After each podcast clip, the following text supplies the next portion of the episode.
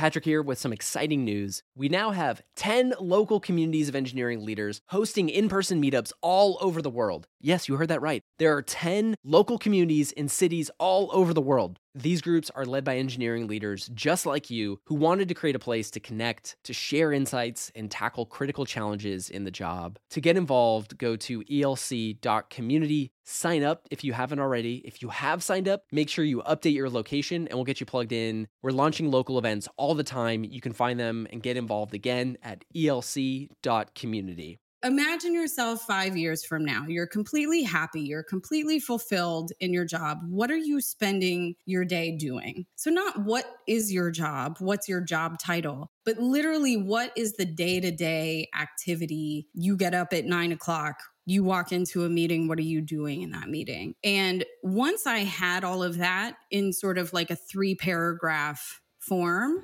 I actually started to write my ideal job description. Hello and welcome to the Engineering Leadership Podcast brought to you by ELC, the engineering leadership community. I'm Jerry Lee, founder of ELC. And I'm Patrick Gallagher, and we're your hosts. Our show shares the most critical perspectives, habits, and examples of great software engineering leaders to help evolve leadership in the tech industry.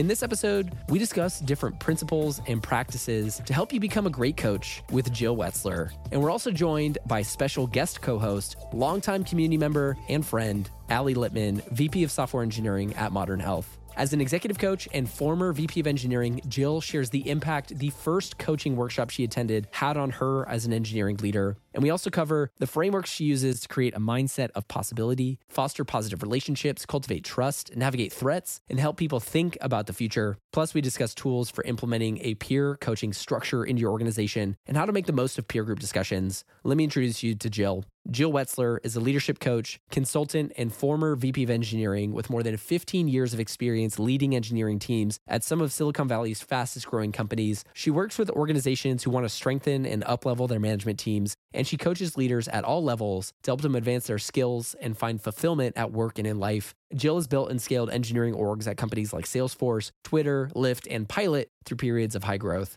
Enjoy our conversation with Jill Wetzler. I think first off, just wanted to say, Ali, thank you for joining us. Uh, Ali Littman is back here co hosting our conversation today. Ali, how are you doing? Uh, welcome back. Thank you. Love being here with you. Excited for the chat today. Fantastic. And, and Jill, thank you for joining us. Uh, how are you doing today? It's a Monday. We're, we're kicking off Monday morning together. What's going on?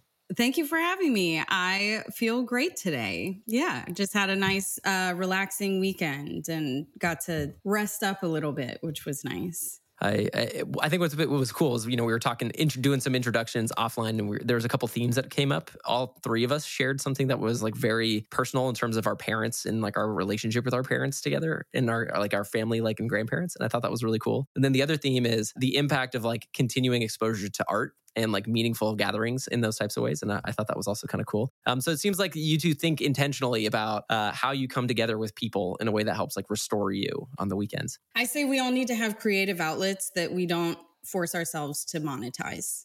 I, I dig that. I dig that to to set up the conversation uh, for us three today, I think for a lot of people listening, they they may know that coaching is a extremely critical skill that engineering leaders need to know to better empower their teams, it's like the key to scaling your influence and impact. And I know for you, Jill, coaching has had a massive impact not just on your ability as an engineering leader but also just on your the broader personal mission that you have and so the first question speaking about coaching is i would love to first talk about the story of the first coaching workshop that you ever attended and the impact that that had on you as an engineering leader jumping into that coaching workshop yeah. So I would say that I didn't know anything about coaching when I first walked into a coaching skills workshop. I had wanted a coach for a long time. I didn't even really understand what that meant. Um, I don't think that I had even seen a therapist at the time that I took my coaching, my first coaching skills workshop. But I took a workshop from a company called Life Labs Learning. I think actually a lot of people are familiar with life labs at this point but when i took this workshop it was still kind of in the early days. I think the ceo and founder actually delivered this workshop for us. It was all about active listening and asking good questions I think to some extent as managers we we know that this is our job to listen and ask good questions but how do you actually build that skill? What does that look like? And it was a short workshop. It involved a lot of awkward practice with each other. And Life Labs is all about how do you kind of take one small adjustment that you can make uh, to your practice and get sort of the largest return as a result. We focused a lot on how to ask really, really good catalytic questions that bring about insight and kind of innovation in your teammates.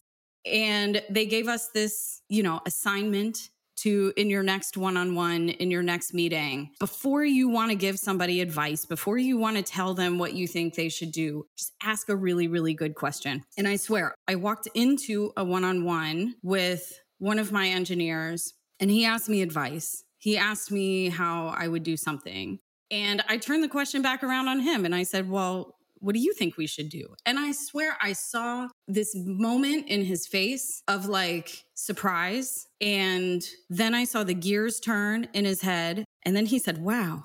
And, and then he shared what he thought that we should do. And it was a very like light bulb moment, I think probably for both of us, but really for me, that told me I wasn't spending enough time asking questions. I think I felt you you feel kind of good when people come and ask you for advice and when you think you have the answers. But the reality is we don't have all the answers. And sometimes the people on our team have better answers than we do. Uh, and I think it can be really empowering to put that in the hands of our direct reports and and ask them what they think they should do what they think we should do and then we can kind of build on it from there. So that was really a big turning point for me was just realizing the power of a very good open-ended question. And sometimes that question is as simple as well what do you think we should do?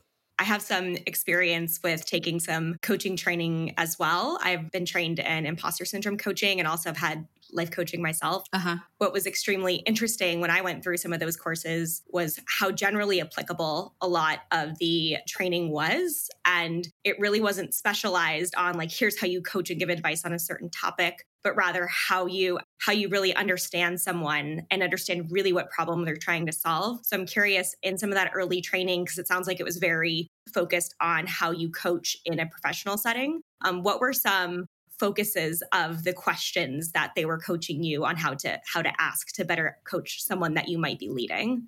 So were you trying to understand what they valued? Were you trying to understand what their core goals were? Things like that. Because in my experience that's really a lot of the focus. But i'm curious in the education what sorts of topic areas were they guiding you to investigate in your one-on-ones? Yeah in that sort of short workshop, it really was just getting used to asking open ended questions. So, not asking leading questions, not asking sort of multiple choice questions like, would you do X, Y, or Z?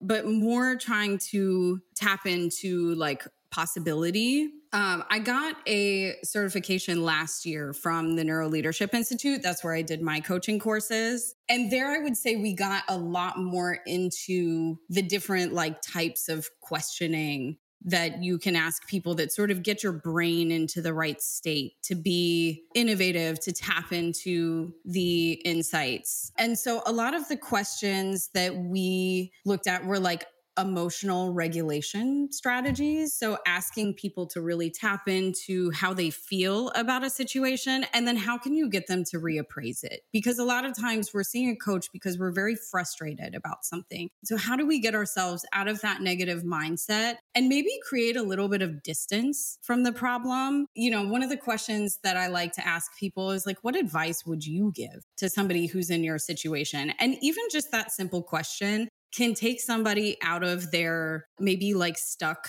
mindset and realize that actually they would have very concrete advice for somebody who is going through the same thing. There's a lot of like vision questions. I think it's really important to get people into a mindset of like possibility and success, like getting people into a success mindset, literally. There was a study that was done. I would have to look up and see who exactly did the study, but there was a study that was done where they took these two groups of people. You know, they had one group that was coached on sort of their future possibilities what are what's their vision what are their goals and then they had this other group that was coached on their obstacles their frustrations what was holding them back. And then they actually hooked them up to like brain scanners. And they found that the people who were coached on their obstacles and their challenges tended to have a stress response in their brain and actually viewed their coaches as abrasive versus the people that were in this more like forward looking success mindset tended to view their coaches as very caring and empathetic, very trustworthy. They showed brain activity that correlated with innovation and motivation. And so I think that was like, you know, another big aha moment for me was like, how do you get people out of this space of frustration and into a space where they're thinking about possibility? They're thinking about what can happen if they remove the obstacles that are in their way. It actually makes people feel a lot more motivated to solve their own problems. Can we talk about some of the practices there? Because in my own experience, I recently had like a conversation with a therapist, and one of the things they were talking about was like when you do get into that space of frustration, the lizard part of your brain, the amygdala, becomes like completely activated. And so you can't think imaginatively. You can't think of solutions because you were thinking about survival. You're thinking about fight or flight. You're not really thinking. You are automatically responding in fight or flight. And so that shift that you're talking about there, I think is so profound in terms of unlocking an idea for somebody in your team or helping them become more solution oriented or solving that specific problem. Uh, but the approach to do that is so different. So when you're thinking about that shift, Jill, like let's say like engineering leader is working with somebody on their team and they're they're trying to coach them into to something new or to solve a big problem or to implement a, a completely different strategy like tell us more about like your approach like shift people into possibility and to, to make that transition yeah i think first of all it's breaking people's problems down into manageable chunks like how many times are you in a meeting with someone or how many times do you do this yourself because i do this myself where I go in and I say, Oh my gosh, I'm so stressed out. I have this problem. I have this other problem. I have this thing that's like kind of related to the other things. And I'm just completely spiraling out. And it's really hard to get somebody out of that spiral. This is where like the active listening techniques really come into play is to be able to like let somebody get it all out and then say, okay, here are like three big problems that you mentioned. Did I get that right? So, first, let them actually tell you if you heard it correctly, because sometimes we don't. And then let's take them one by one. So, I think that helps make things a little bit more manageable. I also think it just helps for people to feel heard sometimes and to hear their thoughts reflected back at them. And then once you take each of those problems one by one, there are a few different approaches you can take. First of all, there are a couple of different threat models that are out there. The one that the Neuro Leadership Institute talks about is called the SCARF model. SCARF stands for like status, certainty, autonomy, relatedness, fairness. Basically, like every time our amygdala has a threat, it relates to kind of one of these areas. There's another model out there that Lara Hogan always talks about. I think it's Paloma Medina. It's called the biceps model. It's like belonging, improvement, choice, etc. And so when there's let's say a reorg coming, what is actually being threatened. There's a lot of like certainty that's being threatened. People, you know, if they know a reorg is coming, but they don't know what's going to happen with their job, that's what's being threatened. And so I think having these models can be really interesting uh, in terms of like breaking somebody out of that threat response, even literally giving somebody the like, here's the model tell me the thing that's being threatened in you right now can can sort of break you out of that and help you think about things a little bit more objectively but then also asking i love the question of just okay let's think about this like 3 months from now your problem is completely solved. Let's just pretend we've solved it. What's true about you? And I think it can get people into a place of like feeling the feelings that they want to feel, the certainty that they want to feel, the autonomy that they want to feel. And then thinking about like, okay, how do we get to that place? uh, so that you're not just dwelling on the challenges in front of you and the obstacles in front of you, but you're actually thinking about what is life going to be like once I've solved this. Can be a lot more motivating. I just want to comment on how interesting that was. You presented a lot of, you know, tactical frameworks, but at the end of the day, right, there's a component of yes, solving the problem, moving it forward, but also really how the individual feels about the problem is one of the biggest parts that you're trying to help them navigate that also helps drive how they might solution those two things together as a core part of how you coach and proceed with problem solving i think is is really interesting. When when you're walking through both the scarf model and then the projection of like let's start to think about three months in the future for me i immediately start to think about the problems i'm experiencing in my life and i'm like oh clarity. Okay this is where i'm experiencing the threat and that awareness helps sort of at least create uh, a set it removes a lot of like the ambiguity that could also be another source of, of of stress and then thinking about three months in the future like i do start to feel some of the emotions associated with like that thing being solved and i i feel a little bit calmer. Do you have like a, a story or an example of like walking somebody through this model and seeing that switch happen where they're able to go from maybe being stuck or spiraling to a space of possibility and to be able to to see the pathway forward? Yeah. I mean i think that fairness is a thing that has come up a lot in my conversations with people. I think our fairness tends to be threatened when we're thinking about career advancement and promotions. I think our fairness gets threatened when we are in spaces where we're thinking about inclusion and diversity and things related to that topic. I'm not going to get maybe too specific about people's examples because I want to be careful about confidentiality.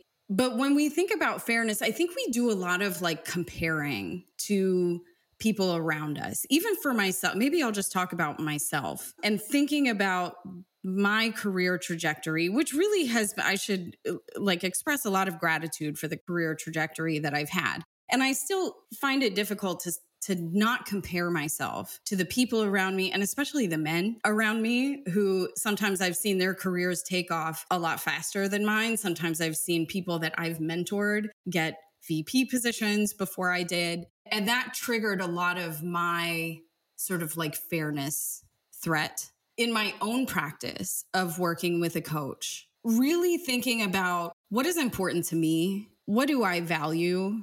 And like fairness is important to me, but at the end of the day, other people's career paths are not necessarily the paths that I would choose for myself.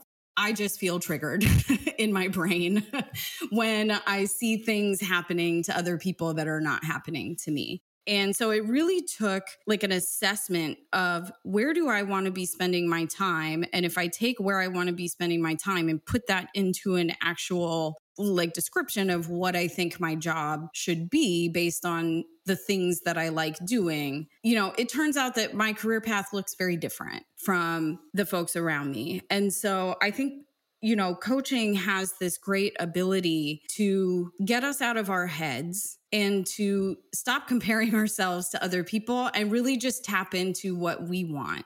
Maybe a relevant story here is is when I was at Lyft, I was working with a coach and she asked me the dreaded question that sometimes we ask people is like, where do you see yourself in five years? And who knows how to answer that question? Um, but she told me, like, imagine yourself five years from now. You're completely happy. You're completely fulfilled in your job. What are you spending your day doing? So, not what is your job? What's your job title? But literally, what is the day to day activity? You get up at nine o'clock you walk into a meeting, what are you doing in that meeting? And I did, I took that kind of prompt and I did some like free writing. I had a, a flight that I was on and I just like opened up Notepad and just started writing. That was kind of the catalyst to me thinking like oh maybe i actually want her job. Maybe i want to be a coach. Um, because i started to look at all of the things that i wanted to do. I really enjoyed spending time in my one-on-ones helping people. I really enjoyed putting programming together that made managers love their jobs be better at managing and made their direct reports happier and more successful. That was like really what was driving me to go into the office every day. And once I had all of that in sort of like a three paragraph form, I actually started to write my ideal job description. So that sort of did come out of that activity. And yeah, I wound up like creating a job for myself at Lyft for the last year that I was there that was focused on really leadership development, transitioning people into management. I worked really closely with our HR team and our learning and development team to develop programming that would essentially just make managers better at their job and help usher people from you know leadership positions into pure management positions uh, and that was kind of the first step that eventually led me to the the job that i have today which is really specifically coaching and being in business for myself. But yeah, I think that was really, really powerful.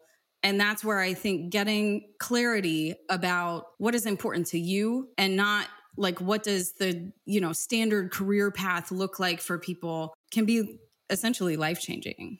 I'm just uh, I'm just reflecting. I, I, just started working with an executive coach probably about two months ago, and the first activity that they had me do was start to free write, and specifically was focusing on like more of the emotional regulation elements that you were talking about earlier about like building awareness and building detachment from the emotions that you're experiencing the problem, so you could start to look at it differently. And then with what you're talking about here with this activity of like free writing and identifying where do you love to spend your time, I think is such a powerful question, and I think that's where a lot of people can get tripped up is you get so busy executing that you don't start to think about where do you want to spend your time and what might that open up for you in the future? And then i think the risk you shared of the comparison bias um, that can happen when you start to think about like you know how are other people doing as compared to where i'm at? And maybe it's a different like they get a sense of value from a different way that they spend their time. And so you but it can be easy to, to start to perceive that as a as a threat that you were saying which i think is so powerful Patrick here with some exciting news. We now have 10 local communities of engineering leaders hosting in person meetups all over the world. Yes, you heard that right. There are 10 local communities in cities all over the world. These groups are led by engineering leaders just like you who wanted to create a place to connect, to share insights, and tackle critical challenges in the job. To get involved, go to elc.community. Sign up if you haven't already. If you have signed up, make sure you update your location and we'll get you plugged in. We're launching local events all the time. You can find them and get involved again at elc.community. Okay, so I've I have three directions we can go, Ali, and I, I want I want to I want to get your input on what, what you think would be cool. So there's a couple things we can dig into here with this Lyft story because I think especially when it comes to the impact on emerging leaders and some of the the folks that Jill's working with. I think there's still a lot to dig into about some of the powerful questions um, that Jill brought up, um, and then there's a couple other frameworks that we can dive into. What where do you want to go? What what are you thinking, Ali? I think it'd be cool to learn more about like navigating uh, this with Lyft it's it's really cool that you took that exercise, Jill, and then applied it immediately to your environment. I think what's interesting about like the fairness story as well is that uh, you're talking about how do you perceive your situation, what what do you actually what are you actually trying to accomplish, but then there's all these other external factors that you can't perfectly control, right? Like fairness is is a judgment of external factors and your own interpretation and so you then went and with Lyft you created this job for yourself. You could have also said, oh gosh, this doesn't exist for me here this isn't my exact job description today. Let me go do something completely different. Or maybe I just have to mold myself to what my current role is. Um, you know, you could have gone a few different paths. So I'd like to learn more about how you actually went and said, okay, I've learned these things about myself. I've asked these tough questions and I have some of these assets at my disposal that I, I could maybe leverage to pursue my goals and really, uh, you know, give myself the energy I'm looking for, whatever other emotion you're looking for. So I guess like, how did you navigate, you know, making that decision to define a new role for yourself within your current company versus going one of those other paths um, of maybe breaking out on your own immediately or just evolving to meet your current role at Lyft? Yeah, I think that's a great summary of what my options were. And I think I was really lucky at Lyft that I had the sort of support from my boss, the support from the founders, the support from the HR team to kind of take a chance on this. And it's it's a role that I only did for a year. I think we could like argue how successful it was, but it, it was a great learning experience for me. I wound up hiring a replacement, somebody to take over my team. His name was Vic. And I was very lucky that Vic was very good and that the team loved him because it allowed me to kind of separate myself from the org and really focus on what my new role was. And even having to like define what it was on the fly, I think there was a question of, can I do all of these things that I want to do within my existing role? And I think the answer to that was yes, because eventually after i mean we could talk about what happened after lyft but i left lyft and before i even decided to start my own business uh, i took a role leading the engineering team at pilot which for those who don't know it's a, a fintech startup and I got to do a lot of the things that I wanted to do at Lyft at Pilot. I got to start a peer coaching circle for managers. I got to be very, very involved in the sort of early days of HR programming and HR processes at Pilot. So I think there are ways that you can, you know, sort of think about all the things you want to do and then figure out like how do I create a scenario where within the constraints of my current job I get to do the things that really fill me up. And then hopefully I can like hire people to do the things that I don't love to do, but hopefully they love to do it. They're very good at it. So th- there were conversations around that. Uh, but like I said, I think at Lyft, I was pretty blessed to be able to kind of play around with what this role would look like. And I had really great partners on the HR side and on the learning and development side. So I spent a lot of time working on programming for managers, specifically in the technical organizations. So within engineering, product design, TPM, et cetera we did things like develop what our management principles were. Let's have a standard definition of what a manager is at Lyft, what makes them a good manager, and then let's run an initial evaluation to just to see where our managers are. We're not going to make it part of their performance reviews. We just want to get a baseline and then that can kind of tell us where we want to focus some of our efforts. So I did some workshop facilitation there um, worked on kind of a lot of iterations of HR processes, career ladders, promotion processes, calibrations, compensation practices, etc. I worked a lot on diversity and inclusion programming as well. That's kind of been a, a hallmark of my career. And then I did a lot of really weird, like one off advocacy. I just had, I'd been around at Lyft for a long time. I was very vocal about management, about diversity. I kind of became a person that people would escalate to if they were a little afraid to go to HR or they thought maybe this isn't like an HR thing. They would come talk to me. And then I would try to do some coaching, but I also had really good relationships with a lot of managers across the org. And so I would, you know, kind of tread carefully, but try to mediate situations as I could. And I, of course, I would always bring HR along and make sure that they were informed. And I would say that like my biggest takeaway if we want to like get into what i think is really useful for for managers to understand is that when we become managers, I think a lot of times we don't shift our thinking about who our team is. So let's say we're like an engineer on a team, and, and now we get either in some organizations promoted and in other organizations transitioned into a management role we think about the engineers on our team as our team. We think about the product manager and the designer on our team as our team. And that actually can be super isolating because now you're in a new role with new responsibilities. And, you know, maybe you talk to the managers that also report to your boss. Like maybe those become your mentors, but how often do we really expand our view of our community and invest in relationships with other managers across the organization or even across functions? One thing that I just kept seeing over and over again, anytime we were doing programming around calibrations or programming around promotion processes, it's that managers were not connected enough with each other. And every organization is going to have managers who are really, really good at feedback or managers who are really good at navigating tough conversations and managers who are really good at navigating bias. And so, how do you find those people? How do you make those connections when you're struggling with one of those issues yourself? Because maybe it's something you haven't experienced before, or maybe it's something you're not good at. So, a lot of our programming that we were coming up with at Lyft was specifically meant to connect managers with each other. We had this promotion sponsor program where if I'm an engineer and I think I'm ready to be promoted and my manager thinks I'm not, I'm kind of screwed. What do I do?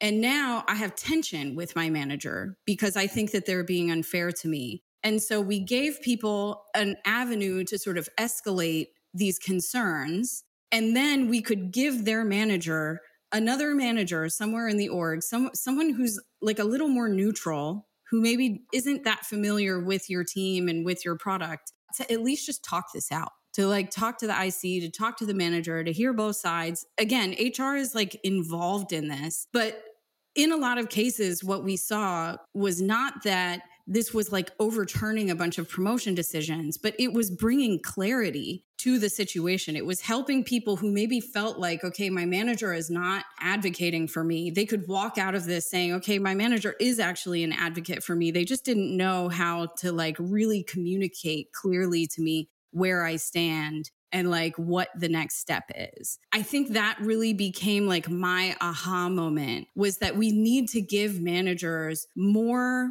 community and more people that they can talk to outside of their immediate sphere and that's really what's going to help us up level our management team and that's why i believe so much in the power of peer coaching groups because i can make PowerPoint presentations and tell people the basics of management all day, every day. But at the end of the day, your situations are very specific. And the ability for everybody to kind of get into a group and say, like, I've experienced something similar. This is how I dealt with it. And then this is why I would do it differently or, or why I think it worked. And then everybody can kind of come up with their own takeaways that apply to their own situation. That's why I think like manager communities are so powerful and kind of aligning on what you want from your managers, how you expect your managers to behave, what kind of values you want them to have.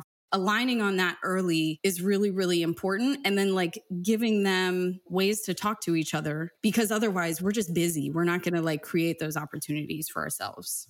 I want to ask you a, a, a follow up question from one of the the challenges that you mentioned is that we don't shift our thinking about who our teams are. And you know, you asked the question of how often do we expand our view of people? And I think what's so interesting is a lot of people probably feel the impact of that in terms of limit limitations in their career or maybe their manager perceives them as a certain person or like you know you are you're my engineer or you're my engineering manager but like I don't think of you as a director. I don't think of you as a VP looking at it from both ways like how do you help somebody break out of that? So we're talking about the peer coaching as a structure to help do that. Um, but so for somebody maybe who is an engineering manager and their manager doesn't perceive them as like a director how do they advocate or break out of that sort of defined identity? And then on the other side like as a that manager what can you do to change or expand your perception to change how you view your teams? Yeah, good question. And I just want to add one more thing to that, which is it kind of sucks to be an engineer and have a manager who's like not plugged in to the rest of the org. So it's really nice if you feel like your manager like deeply understands what you're working on and like can represent your work to other people. That's great. That's part of the job.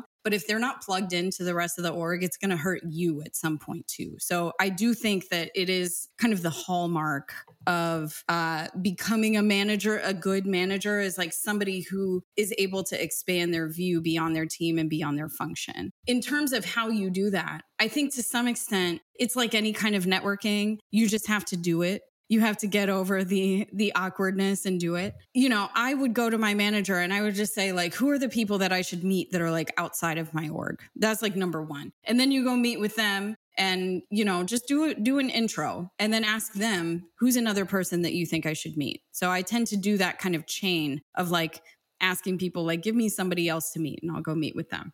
I also really like the team roadshow idea and at Lyft, I ran the infrastructure engineering org, which it's very important for everybody to know what infrastructure is up to. And it's very important for us to know what the other teams are up to because they are our customers. And so, a thing that I would do that just gave me an excuse to meet other people was like, we come up with our plans and then we go on a road show and we go into other organizations' staff meetings or their all hands and we tell them these are the things that we're planning for next quarter. I mean, we'd probably do this ahead of actually finalizing our plans. We'd also, you know, go to our customers and ask them what they need from us.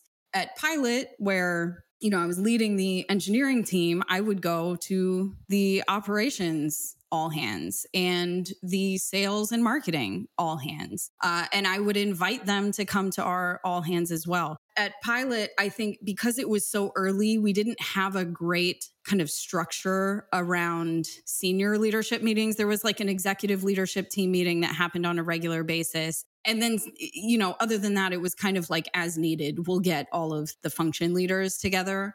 I was meeting with my operations counterpart regularly because that was very important. A lot of what we were building was specifically for operations. But we would have these conversations and we would say, like, I wonder what sales is actually thinking about. And so we started pulling the CRO and the CMO into our meetings as well. And we would just have this like very unstructured every two to three weeks 30 minute meeting where we would just say like here's what we're working on and all the time out of that would would turn into okay two of us need to go off and talk. And so it was a, i felt a little nervous about having an unstructured meeting with folks in the c suite but it turns out that that actually was very important. A lot of important things would come out of that and then over time we added a little more structure to it. So, to some extent, it's just like going and talking to people and making sure that you have put time in your calendar and you're not spending all of your time in one on ones because, you know, depending on how big your team is, it's very easy to just look at your calendar overnight and now all of a sudden every day is just one on ones back to back but to like make sure that you actually have built time in your calendar for speaking with your peers and other function leads. Jill, I wanted to ask you, and Ali, I wanted to make sure you, if I'm tracking this the right way, but I want to dive deeper into like the structure of these peer coaching groups. I think, in the, yeah. and so Ali, are you, is that, that tracking with where you want to go?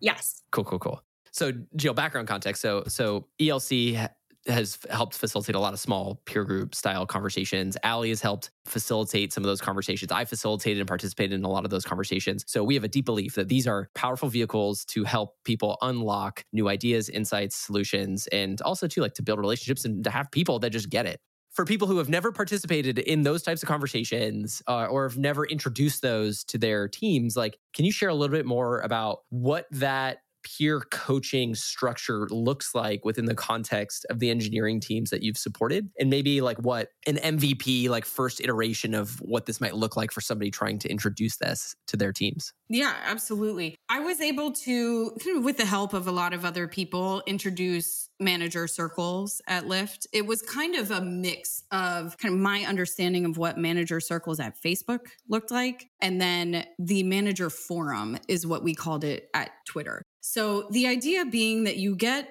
a group of managers together. Ideally, it's a group that is very kind of mixed in experience level. And ideally, if you can do it, a durable group of people that you meet with regularly so that you can start to build some real vulnerability. But that's also like, that's a nice to have, in my opinion.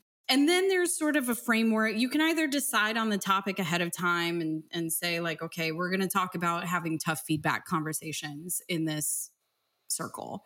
Um, or it can be something where you all just kind of go around and give some updates on like what's going on in your life, what's going on at work. And then you see if a pattern emerges or if somebody has a really burning topic and you dig into that. So you have one person who's kind of pushing for like details on the situation the whole group gets a chance to ask clarifying questions. And then there's a very specific protocol for how you talk to people. And the idea is that there is no advice allowed in these sessions. There's no, I would do this. It's the would, should, could. Don't say would, should, could at all but instead you go around and you have people talk about from their own experience hey here's a here's a tough conversation that i had to have and here's what i said and here's why what i said didn't work or here's why what i said actually did work and had the the outcome that i wanted. And i think that that way of speaking first of all it helps us lower our defenses because when as soon as somebody says like well you should just try this then you feel like you have to explain like hey i've already thought about that. I already tried it. It didn't work or it doesn't apply to my situation. So i think it's really important to make sure that we're not triggering the defenses of people and allowing them to really own their problem own the scenario and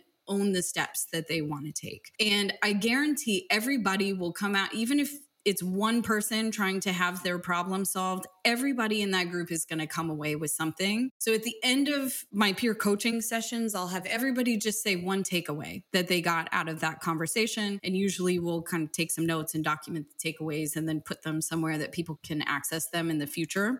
Um, but I, I remember running one of these at Pilot, and Pilot was really interesting because a lot of people who worked at Pilot came from accounting firms and accounting backgrounds, and accounting just works differently from you know what we might be used to in tech companies. The promotion process is very different. It's kind of like you've been there for a couple years, so you get promoted. One on ones are very different. So we had this just like manager circle, peer coaching group about how to hold one on ones. And everybody talked about the struggles they have in their one on ones, the approaches they take. And at the end, we did takeaways. And one person said, Well, my takeaway is that I have been running my one on ones wrong the whole time that I've been here.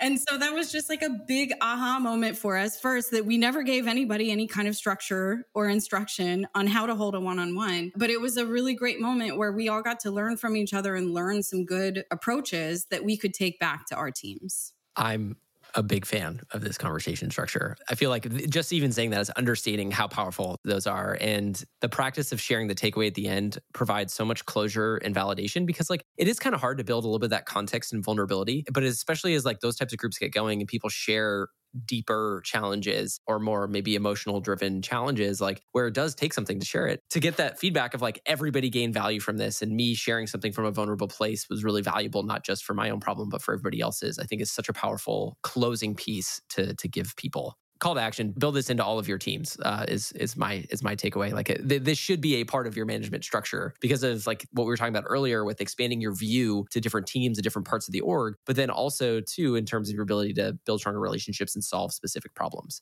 These are actually not that much of a lift to set up what I try to sell to people is not like I'm going to come in and facilitate every one of these peer coaching groups, but actually like I'm going to come in and set up a program that you can run. And there are different approaches that you can take. Like if you if you want to put somebody in charge of this, then you can do a cohort model and you know make sure that you have durable cohorts who ha- who have these coaching programs and then when somebody leaves you put somebody else back in them or you can run something that's a lot more lightweight but you can set up these programs such that one really invigorated excited manager can run this themselves without it taking up a lot of their time. So, really, the bulk of what you need is a topic survey, a quick primer on how to run these, a notes template, and a feedback template. And that is really all it comes down to. And then you just put something on the schedule. And as you wrap up your peer coaching session, you put the next one on the calendar before people leave the room. And they become very self sustaining over time. As long as people are getting value out of them, they're going to keep coming to them. Okay. So we've got some rapid fire questions, Jill. First one What are you reading or listening to right now? So I made a, a, commitment to myself this year that I'm going to read every single day and that I am going to read for fun so that I can get my attention span back into the place that it needs to be. Um, so I've been reading a lot of like memoirs and fiction. And the book that I just finished that I can't stop thinking about is Viola Davis's memoir called Finding Me. It really resonated with me in a lot of ways. I mean, I think my childhood and my background and my job couldn't be any more different from Viola Davis's. But I really took away a lot about how to find inner peace, inner worth, and how to how to lean into what fulfills, you know, your life and yeah, I think just makes you feel fulfilled. Well, any book that can give you the gift of inner peace and inner worth, like that's an insta add to my my reading list now. For so, sure. I um, man, that's what I, am after closed that book and I just sat there and like thought for a while. And it's still something that's coming up for me even a week later. That's a capital G good book yeah. to, to have you sit and think after. I love that. Okay, second question. What's a tool or methodology that's had a big impact on you? Is it okay to say coaching? Absolutely because coaching is really the has been the catalyst that led me to open my own practice but i i really think it's like asking good questions. Asking good questions has unlocked so many things in my life in my career in my personal life in my relationships with friends and family members. It's just helped me be a lot more open and interested in other people's kind of viewpoints and values Jill, what is a trend you're seeing or following that's interesting or hasn't hit the mainstream yet? This is a really interesting question. And I don't know if this qualifies as a trend, but there have been a lot of layoffs in the industry. The headcount doesn't flow as freely as it used to. And so, what I'm seeing a lot of people struggle with right now is what does career growth look like for me in an organization that doesn't have wide open headcount?